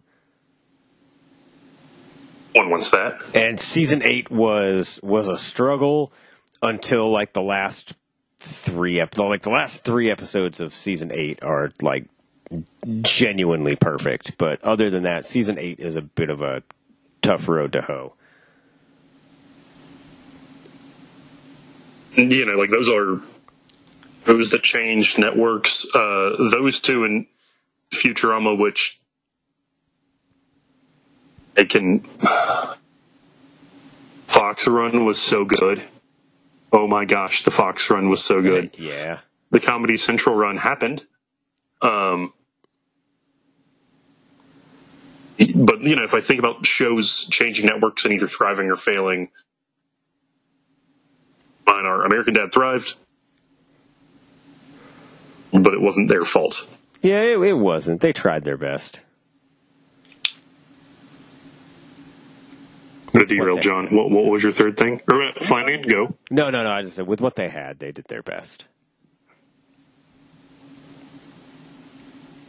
No, yeah, I do realize that's fine, man. Yeah. pillar So my three. last, my last point for for holding fans' attention, um, said than done. I understand that, but if you're at a point where you have an entire room full of people writing for a show, uh, you should be able to come up with the ways to do this. Give answers, but keep the mystery. Again, easier said than done. Um, this is actually not where you think I'm going. Uh, Sinister fantastic movie, great little horror gem if you haven't seen it. Uh, one of those movies that were legitimately the entire time I'm watching the movie, I felt creeped out. Not necessarily like scared, but like creeped out. Um, really cool lore, really cool mythology to it. Um, that lawnmower scene, holy shit. Um, I was super pumped for Sinister 2. And then while watching Sinister 2, I was like, I'm not really digging this. I can't quite put my finger on why. And then I sat and thought about it for a while. And, and my problem with Sinister 2 is it answered every question, which was great, but it answered every question I had. Um, the first movie I was really um, um, the the antagonist of of the movie and wanted to know more about his lore and his mythology and that kind of stuff. So I was really excited when the second movie started filling in some of those gaps, and then it just kept going and going and going. It's like, okay, you know what? The mystery is gone. I'm not really intrigued anymore. I'm just kind of bored because I already know exactly what's going to happen now. Um, another great thing, um, ruined by not knowing too much about them, two characters. And Captain Jack Sparrow. Amazing characters when they're kept in, in shadows and in mystery. You don't know a lot about them and you want to know more. Terrible when we just reveal everything about them. Uh, it's why I refuse. Go ahead, sorry. I was to say no. Sorry, I didn't mean to interrupt you. Uh, I can give you another one to add on to that. Um, with the addition of Rob Zombie, Michael Myers. Yeah, uh, Michael Myers with a you know faceless, unknown. Like, why is he coming after me? I don't know. It could happen to anybody. And then when you get the backstory that he's just a white trash kid with uh, abusive, with an abusive alcoholic father, he becomes a lot less like generic, like like overall menacing, and it's just like, oh, he's just a white trash kid. Okay. Yeah, uh, those characters are great. Again, when you don't know a lot about them, when you're kind of kept in, in the dark, like Hannibal Lecter's a perfect example. He's you know, Silence of the Lambs is like two hours and twenty minutes. Hannibal Lecter's in maybe 15 minutes of the entire movie. Yeah, he's not. he's much. the thing you talk about when you leave because he steals every scene he's in. He got an Academy Award for uh, like the least amount of screen time. Yeah, No one's ever going to beat that. He won. He won an Academy Award for working for like eight minutes. and then we turn around and make an entire movie about that character, Hannibal. And it hurts me to say this because I love uh, Ridley Scott, but that movie sucks Yep. and it's boring because when he's the pro, doesn't work. No. he's not in the shadows. He's not, same with Captain Jack Sparrow in Pirates One. Is literally that's his whole character. Is no one knows what his deal is. No one knows if they really know him or because he tells different answers to everybody. And, and every story you've heard about him, if he didn't create, you know, come up with that story, he's embellished it over the years. Like he lives in the myth that he's created for himself. And then each subsequent movie, on to the point where the last movie that came out he got in his his his weird bones and his hair and like that that's that's the kind of detail of the character we've gotten into now. Now we know where he got all his stuff. Yeah. Dumb. Bored.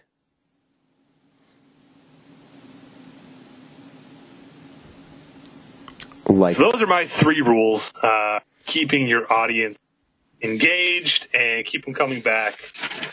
Uh, keep things fresh, uh, meet expectations, and give answers, but keep the mystery. Uh, again, Lost season one, I thought did a good job. They introduced a question, and it might take a couple episodes, but we'll kind of give you an answer to it. But that answer is going to lead to a couple more questions. You know, keep things going. Uh, but again, trying to stretch that out over five or six seasons. No. Until they open Yeah, that it- damn hatch. Yeah, it gets to the point where the answers have to feel like they're worth the trip we took to get them. Yup. Otherwise, we just feel like, oh, that that's really that's it. Okay, fuck you guys. Dumb. I Spent could. how well, many then, seasons trying to figure that out? Yeah, then you get to the point where the fans are like, "Well, I could have written it better than that," and you have um, that. That's how fan theories uh, became a big thing, was because people, professional writers, wrote crappy, predictable stories, disappointing stories, and uh, fans thought they could do it better. I mean, more often than not, they're wrong, but because we'll we'll do a uh, we'll do a just an opinion piece on fan fiction at some point because I feel like there's a lot to unwrap there. But yeah. Because you've also got the thing now where because of the internet, you because you had a um, but uh, Westworld. Ah, yeah. Another fantastic example. Uh, it, it, it kept you guessing as to the mystery, and that's one of those things where like I love watching Whitney watch it because she- Whitney's sharp and, and she will get ahead of a plot really quick because she considers watching a show to be a competition between her and the writers. Okay, I have a Um, wait, random question. I have a, I have a Yes. question. My hand is up in the back. What does she Yes. not consider a competition? Very good comment. Uh, no, you're right. You're right. Uh, but if she can't figure out where the plot's going, or if she if it's a mystery, doesn't figure out the you know, mystery before they tell you what the thing is, she gets upset. Like she's she's that kind of competition. I, I say so that Westworld. I'm not saying that as Yeah. dig. I, I mean that. I mean that in the best way. Westworld, she's figured out a lot of stuff. She really has, and I don't think she's finished season one yet. But she's she's very sharp. She's very on it. She's good at, at seeing where things are going. But there's one thing she hasn't guessed yet. They're because all the show does a really dead. good job of, about not telegraphing this until it happens, and then you're just like, "Whoa, wait, what?" They're all dead. I, I won't say what it is because if you haven't watched season one of Westworld, you need show uh, and the big I won't say twist, but big reveal is beautifully crafted. It's like a, a good magician, uh, and it, it immediately makes you want to go back and rewatch everything up to that point. Like, how the hell did I? Um, still hasn't, still hasn't guessed it yet, but it's a great example of, of keeping the mystery. Uh, random also side question.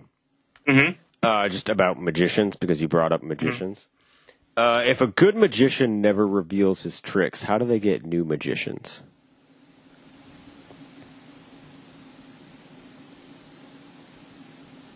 But a chlorian count? It's uh, it's just another, and this has been another installment of things that keep Captain Chris up at night. a new segment on Talk Nerdy to me. No, I'm just kidding. Um, yeah, no, don't tell her that I I said that about her. or She'll punch me in the face. Uh, no, like yeah, Westworld, uh, fantastic show. By the way, can I just say that I can't recommend that enough? I uh, I got it on sale. I, I caught season one on sale, like on a really good sale. Uh, I think the the 4K Blu-ray DVD set was like eighteen dollars on Amazon at one point. It was like friggin' the most dirt cheap I've ever seen, something like that. So I got it. I blind bought it, like having not no kn- knowing that like some people thought it was great, but not seeing like the social buzz that a lot of other shows have. My God, it blew me away. Great show.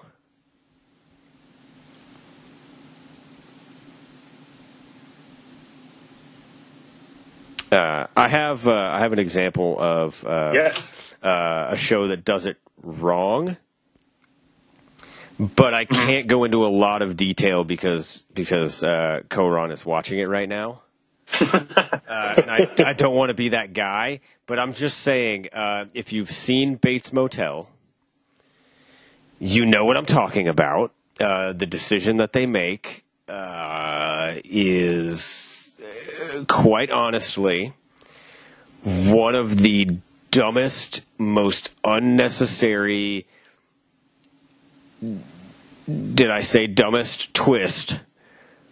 air quotes twist that a television show has ever done that I have ever seen, and I want you to know if I could if I could quantify how much television that I've actually watched in my life, like going way back to being a youngin. Like I've watched more TV than probably anybody needs to for several lifetimes already, and I'm only in my thirties. And this still stands out as the dumbest, most pointless, you know, twist for the sake of twisting, or like I don't want to say twist, but event for the sake of a of a shocking event happening mm-hmm. that I've ever seen that served zero purpose for the show, served zero purpose for the characters, other than to just try and be edgy and controversial and like, look at what we did. And it turned me off the show completely. It was horrible. I cannot stress that enough. Bates Motel, you know what you did. Get in the corner. you are on timeout. You know why. I can't tell you why because Koran hasn't seen it yet, and you're lucky. Because if he had seen it, we would both be yelling at you. I guess we're going to yell about this in like a month or so. We will go to your room. yeah, um, I, I, and I know it's a I know it's a delicate balance. Like I know that um, you know storytelling and script writing is is an art form, and it's it takes a lot of talent to do it right. The problem is we too often see it done not right, and unfortunately, that seems to be the times where the show gets like a ton of hype, and it becomes like, uh, like when it's done right, Breaking Bad. When it's done wrong, How I Met Your Mother.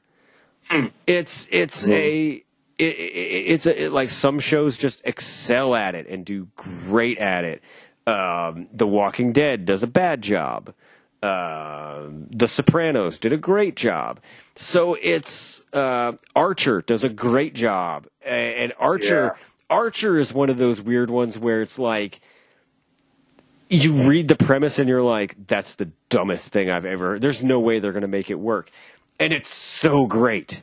And you're like, my God, like they're like at this point, they're just showing off. Like that, that it's almost like they call up some, you know, somebody and, and are like, hey, give us a really weird premise and we'll make it work. And they always do. Archer, fantastic. They do it right. Uh, Bob's Burgers, they do it right. Bob's Burgers is hilarious and uh, cons- consistently great, and you know, just one of the funniest cartoons I've ever seen. Um, more often than not, uh, you know, a classic example. I didn't watch it, uh, but based on popular opinion, uh, True Blood, shit the bed.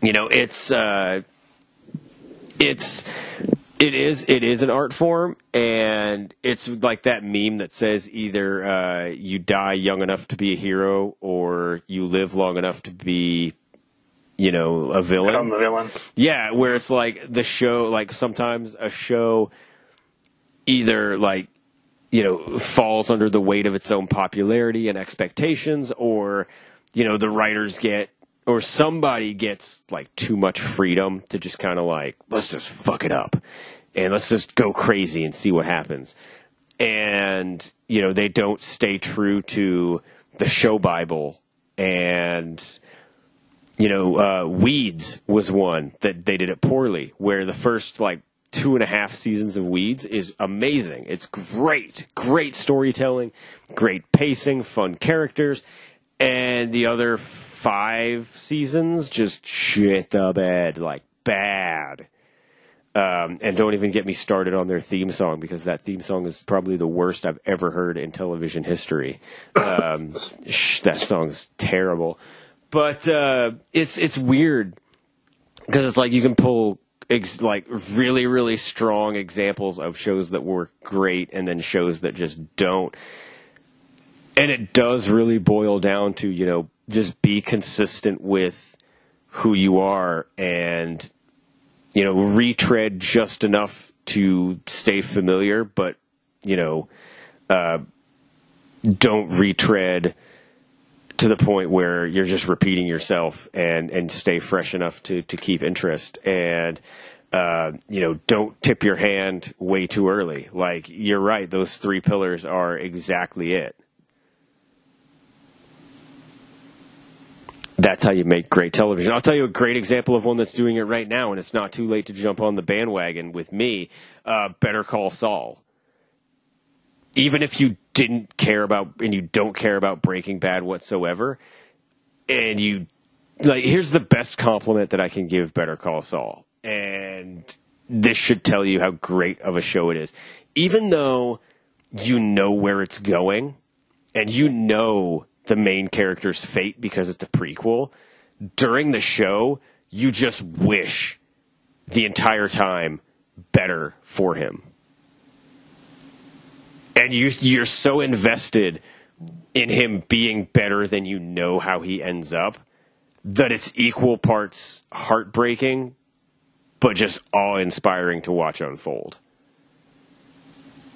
And they've done a masterful job of weaving into the established story of Breaking Bad, but also if you're not big into Breaking Bad and you you don't really like you don't remember a whole lot or you never really watched it, it's still such a compelling story, and like they, they do such a great job that you can pick it up and watch it and be blown away by how great it is.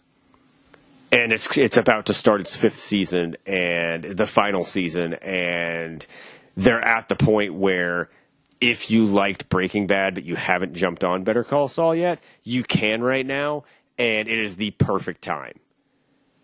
Uh, you can get caught up with everything, and like, I, like it, it breaks my heart that that Breaking Bad was such a cultural phenomenon, and Better Call Saul got none of that rub.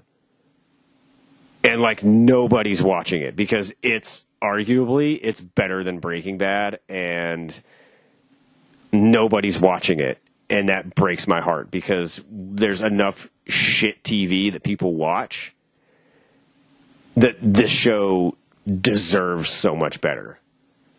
And to AMC's credit, like they are letting they're letting the show like all of the uh, the, the staff like they're letting everybody tell that story all the way out that they want. Like they're they're letting them do it, even though you know it's it's it did it did not get the uh, the response that Breaking Bad did for whatever reason. And that's my soapbox. I'm done.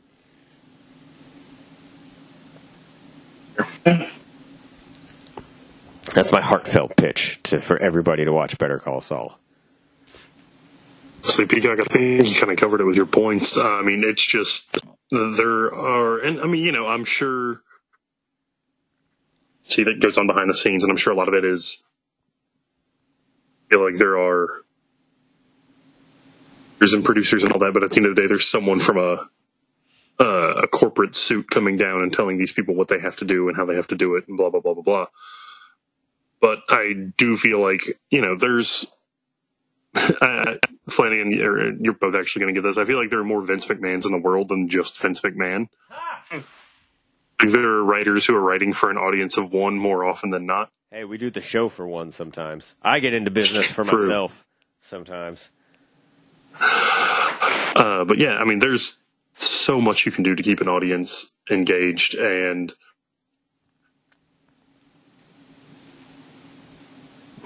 Up, guys! Just don't fuck it up. Don't fuck with things we love. yeah. Well, um, you know, there's Resident Evil Six. That game's fucking trash. Yeah, it's pretty shit. Um, there's one thing that we can do to keep our audience engaged because we're not so blind to to, to know that this can't be a meta topic. Um, and the one thing that we can do to keep the show fresh and to keep our listeners listening is uh, so that about wraps it up for this episode of Talk Nerdy to Me. We're done for this week, I'm pretty sure. And uh, so next week, we will have uh, our final. This will be the go home show before Scarefest, before ScaryCon. So we'll have another Scarefest wrap up, and we'll have a couple more topics. Uh, maybe I will recover from the uh, abysmal showing in Fantasy Movie League this week that I had. Uh, who knows? Uh, fourth place, my ass, but whatever, whatever. Going to bounce back this week. I'm already eyeing picks. Uh, if you haven't seen it yet, it, Chapter Two is a Friday, Saturday, Sunday split. So hmm? choose wisely. It's your uh, your little insight that I saw while I was uh, planning out my my Cineplex this week. Uh, I was doing that today, and they've split it. So uh, with that, you know, we'll uh, we'll see you guys next week, and. Um, uh, we'll see you at Scarefest and Imaginarium Con and all that stuff. But until then, we'll say what we always say here on Talk Nerdy to Me, and that is I'll say Obi John and Koran, thank you for a great show and thank you for being a friend. And we'll say the same to our listeners, and we'll see you back here next week on Talk Nerdy to Me.